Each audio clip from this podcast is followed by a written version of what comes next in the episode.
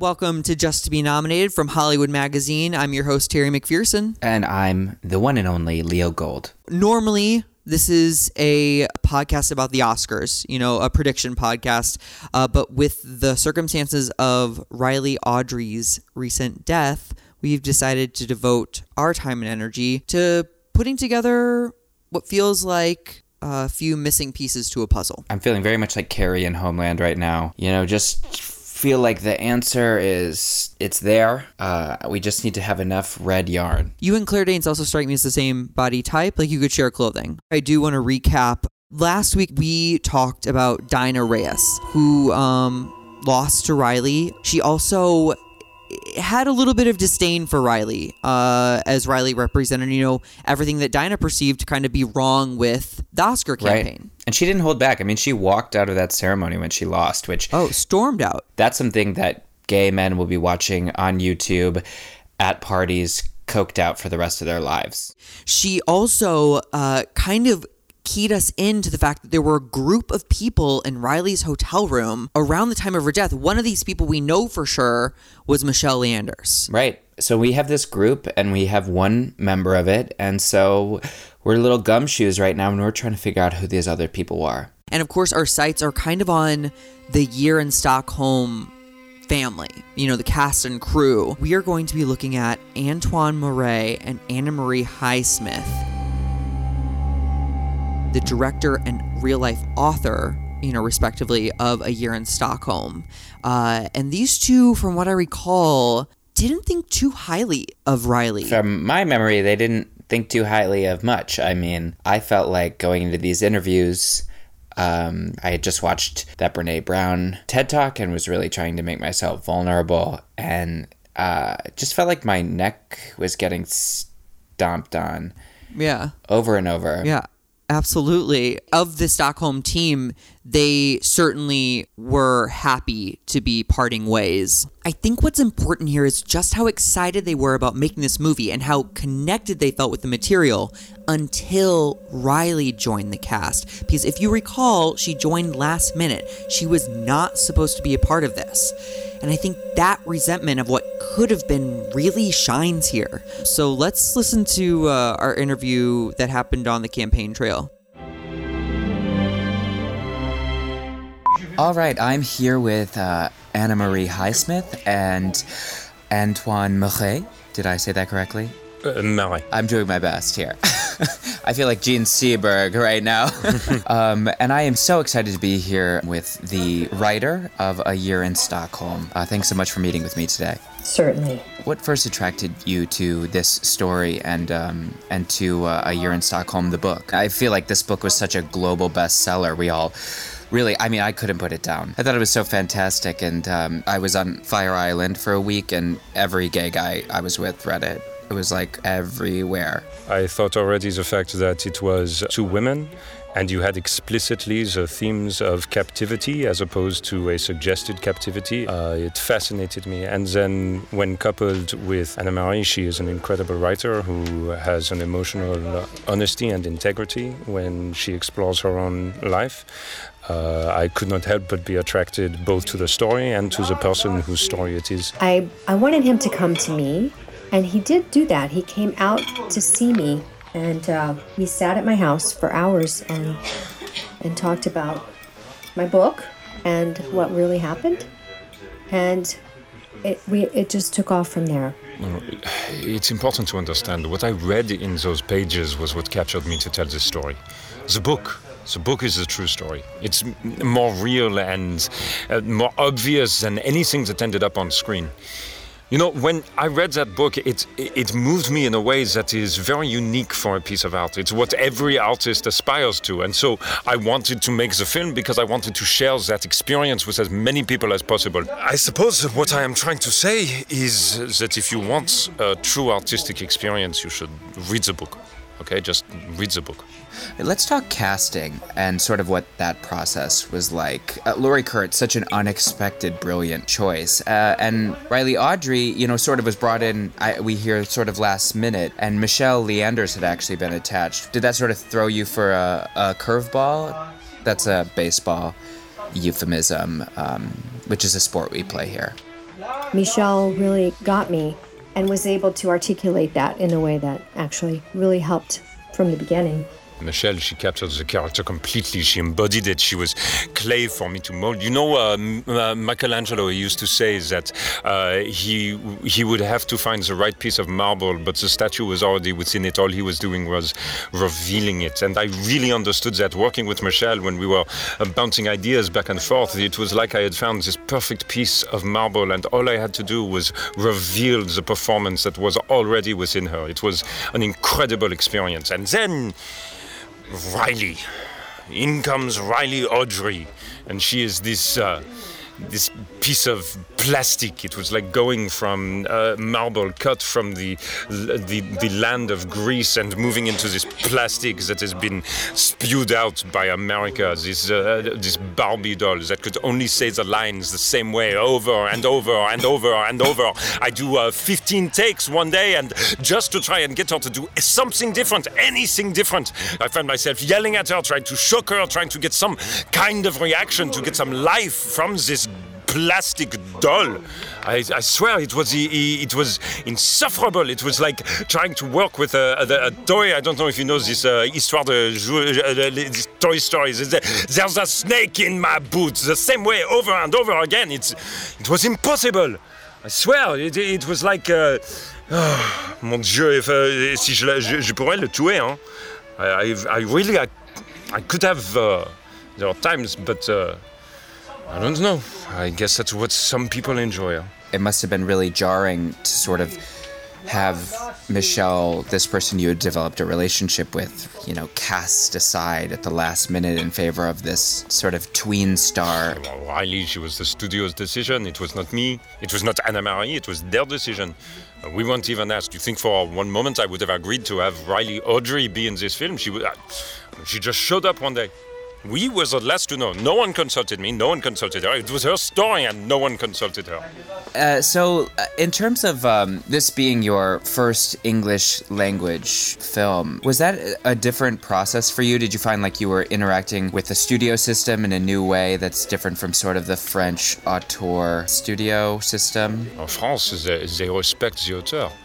Uh, even people who do not work in the film industry, they understand the process of filmmaking requires, you know, a, a captain. It's like uh, the chef in a kitchen. In the same way, ultimately, the film must belong to the director. To me, this is obvious. It is clear. I think everyone would understand it. It is, you know, uh, a child of five years old understands you need a boss. But here, no. Here, everyone is a director. The producers, they are directors. Uh, Cassandra, she is a director. Riley Audrey, she decides she wants to be a director one day, and now she is a director. Everyone feels it is their place to be the director. It is my film, it is my film, it is my film. No, f*** off, it is my film. You know, it's not this complicated, it is my film. Now I will go make my film. It's it's really, it's it's it's it's insanity. I could never work like this again. Never.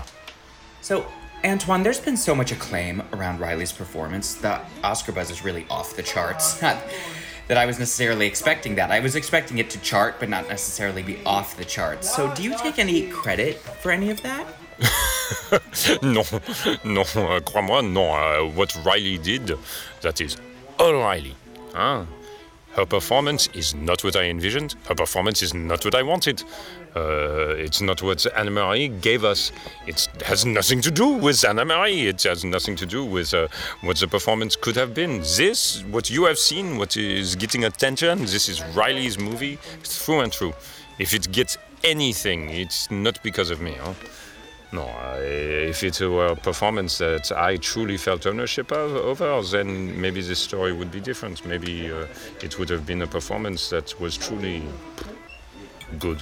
This is an Oscars podcast, and so I just wanted to get a sense of uh, anything you're excited about, or if you even watch the show, if you're planning on going. Um, I used to watch the Oscars more, but then they got so political. I, to be honest, I haven't been watching it. I have never seen the Oscars. It seems like a lot of people wanting to get dressed up and clap for each other for, I don't know, to feel special. Well, I will be there in the green room, so maybe I'll see you again someday. Great. You would be so. I, I believe so, yeah. They they just let anyone in there now. You know, they say if an actress wins an award for a film, it represents all the work of all the filmmakers. So maybe we'll see Riley with that, and, and you'll get some satisfaction or gratification from that experience. And I'll just let that hang in the air. Thanks so much for your time. I really appreciate it. Really missed you in that interview. I mean, they did not seem too honored to work with Riley. Riley coming in last minute, being a selection from the studio head.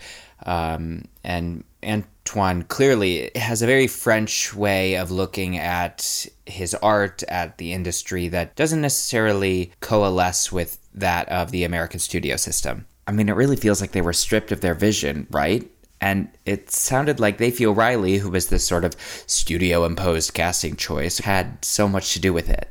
Sure, I mean, I doubt someone who's worked on the Grim Reapers is at the top of Antoine's list. Yeah, and that Anna Marie felt sort of misrepresented on screen, and, and felt like this interpretation wasn't as true to her book as she would have liked. And she kept kind of highlighting, you know, read her book, like the real stories in the book.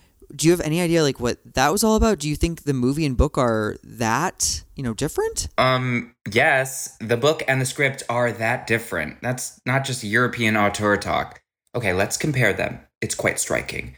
Beth, could you pull up the excerpt I texted you from Anna Marie's audiobook? Okay, so this is the moment she first realized she was being kept captive.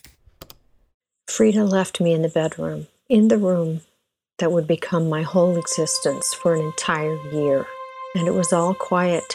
A heaviness fell on me. I did not know what to do. Should I scream? Should I run? Should I bang on these walls? I knew it would make no difference.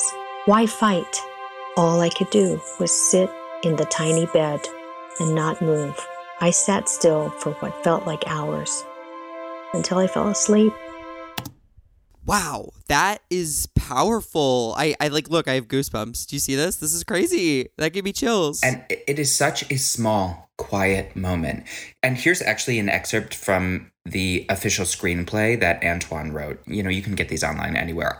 Okay, so listen to the way he wrote the same moment. The door closes. Anna stares and stares and stares. Like a blank canvas, a blank quiet canvas. She quietly sits down on the bed. No noise. Complete silence. Only her thoughts. But those are quiet too. The scene fades to black. And now, let's hear a clip from the scene that actually made it into the movie. Sweet Beth? Yes, I also sent you that, so please keep up. Where are you going? Don't leave me here! Don't go, please. Anyone, please help me. You won't get away with this. You won't win. I will escape. I will be free.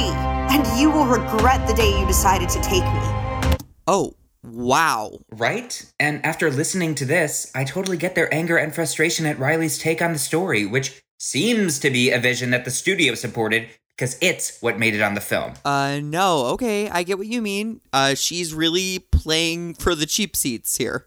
Authors and artists can be very protective of their work, but she was none too happy when we brought that up at the Oscars party, which uh, we'll play for you right now. Antoine, Anna Marie, thank you so much for sitting down with us so early in the evening. A big night for you both. Congrats on the win. This is huge. You know, Riley got the win. It's so amazing to see such talented people fuse together. You two and, and Riley, uh, talk me through the night. When what happened when she when they read her name? What were you feeling? Um, shock? Yes, I, it was definitely a surprise. It was a strong field this year. I think there was some very, very interesting work in Riley's category. Uh, some work that uh, perhaps even I would have been proud to have been involved with. But, uh, you know, Riley won. So there you are. We could argue, you know, you brought that performance out of her. So this is a win for you, too. And, no, this is definitely all, all Riley. I will not say that uh, it is. Honestly, it's nothing to do with me. You know, uh, there is no accounting for taste. And Anna Marie, you're seeing your book everywhere. It's especially nice to see this, your story, but Riley's face. You know, it's like you, Riley, you, Riley. You're just, you're becoming one. No, they, they put Riley's face on your book? Oh, yeah. I actually, I have a copy right here because they were handing them out in the gift bag. And as you can see, that's now a major motion picture. No, c'est pas vrai. Uh, I, I, I haven't looked in the bag. I'm...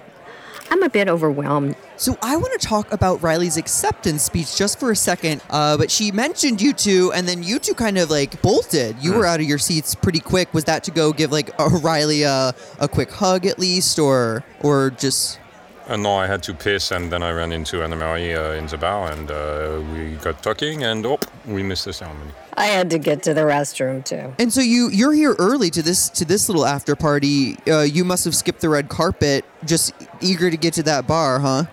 They are actually serving a very nice wine. It's a Pomerol from uh, two thousand five. Is that is that Wes Anderson? You know, he made one good film, but he has spent his entire career just trying to remake Harold and Maude, and he has never achieved it. He, he, there is no substance. There is he no. He might stu- be out I'm, at the bar. I, I'm going to get another. Keep an eye out for wine. Wes. Um, is there anyone else you're excited to see though, Anna Marie? Is there someone that you're you're interested in rubbing elbows with? Tonight's the night to do it.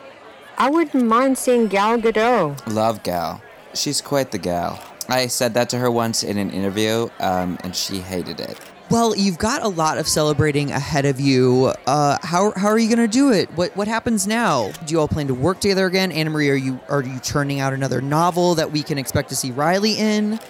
I'm not writing anything for a little bit. Um, I have a teaching job waiting for me, and that's it. I actually, uh, I'm going straight to the airport uh, early in the morning, so my bags, they are already packed, and so we will be drinking wine until I can take a cab to uh, L A X. Well, we hope you guys have a wonderful night and celebrate a truly uh, historic night for both of you. Oh, I will, I will absolutely celebrate that this has come to an end. Thank you very much. Thank you very much. I think that went really well. Yeah, they were nicer than I thought. Beth, um, you are drinking too much tonight. Here, there's just a sense of them wanting to get out of here as soon as possible. They did not want to be here. They'd had enough, and bringing up Riley was a really sensitive subject. Yeah, this this was a tough night for him. I mean, he clearly wasn't too jazzed about Riley's win. And then obviously there was the whole moment, which would have honestly been the number one story coming out of the Oscars, but was sort of overshadowed by a bigger story, which was the fist fight between him and Wes Anderson, of all people, which was a clumsy, it was a very clumsy, it was a clumsy fight, I would say. Yeah. You know, it was honestly a very cute fight. I thought it was adorable. Like, I thought there was some, something right. very, you know, Wes has such tiny little fists, and Antoine, um, you know, is so French. And managed to hold his cigarette the whole time. We did lose sight of Anna Marie. I can't remember if she was one of like the onlookers or I, when I think back to that moment, you know, I feel like I could place her, but I can't. I don't know where she was. Yeah, I mean, I feel like in all the T M Z videos and stuff, she's, I haven't seen her because I was looking for her because I wanted to see what her reaction was, whether she was cheering it sure. on or, or just, um, triggered by it, you know? I can't get over it. Did you see how the fight ended? Joy, Joy Moon put herself between these two. Right. Which was painful to watch. Also, a very, a, a smaller woman. Much. So some of those swings went right over her head, but the fight also landed Antoine in like, you know, the Beverly Hilton's detainment center, wherever that is, you know, by security. So things I take out of this is Antoine was outside all night. We saw the fight. He was then taken to that little room. He couldn't have gone anywhere. We lost a little bit of Anna Marie while that fight was going on, but someone we know who was with them was Laurie Kurtz.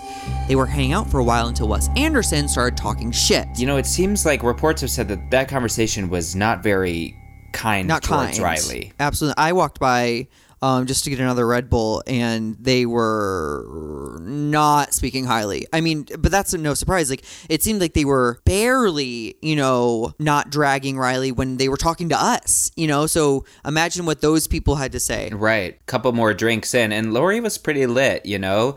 Oh, yeah. As she's prone to get, as she, as it's her right to get as an icon, and but was sort of overlooked and not nominated, even though her performance was truly exceptional. Um, it had sort of been relegated into a supporting right. role, and that was such an intense category this year. And also paying to run her own campaign, you know, to be nominated, and yeah. not getting any of that. So maybe the maybe the the shit talking of Riley felt deserved, you know. Laurie is interesting, but I'd also like to talk about Eric Larson, who is Riley's co-star and the person she was rumored to have an affair with. I, I don't know. He just seems like a likelier suspect than national treasure Laurie Kurtz, who could literally barely walk at the after party. I just think we need to cover all our bases. Okay. I mean, I'm willing to hear your arguments. There's definitely a lot to explore there, and luckily we have rolls and rolls of audio recording. Are they rolls? I'm hearing from Beth that they're not rolls. It's just all digital. Well, until next time, this has been Just to Be Nominated from Hollywood Magazine. I'm Terry Mc... What? Oh, wow. Um, okay, Beth is telling us to check our phones. Okay. Okay. Uh... Okay. It looks like there, there's gonna be, uh... an update on Riley's autopsy report. The coroner's gonna go live in two minutes, it looks like, so we got to get to this. Stop recording. Um... Okay. Until next week. Just to Be Nominated. Oh, Thank uh, you. Until next week. Okay. Bye.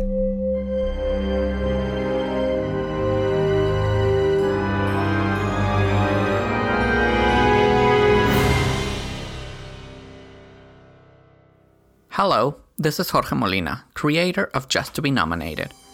This podcast is a Kingdom of Pavement production.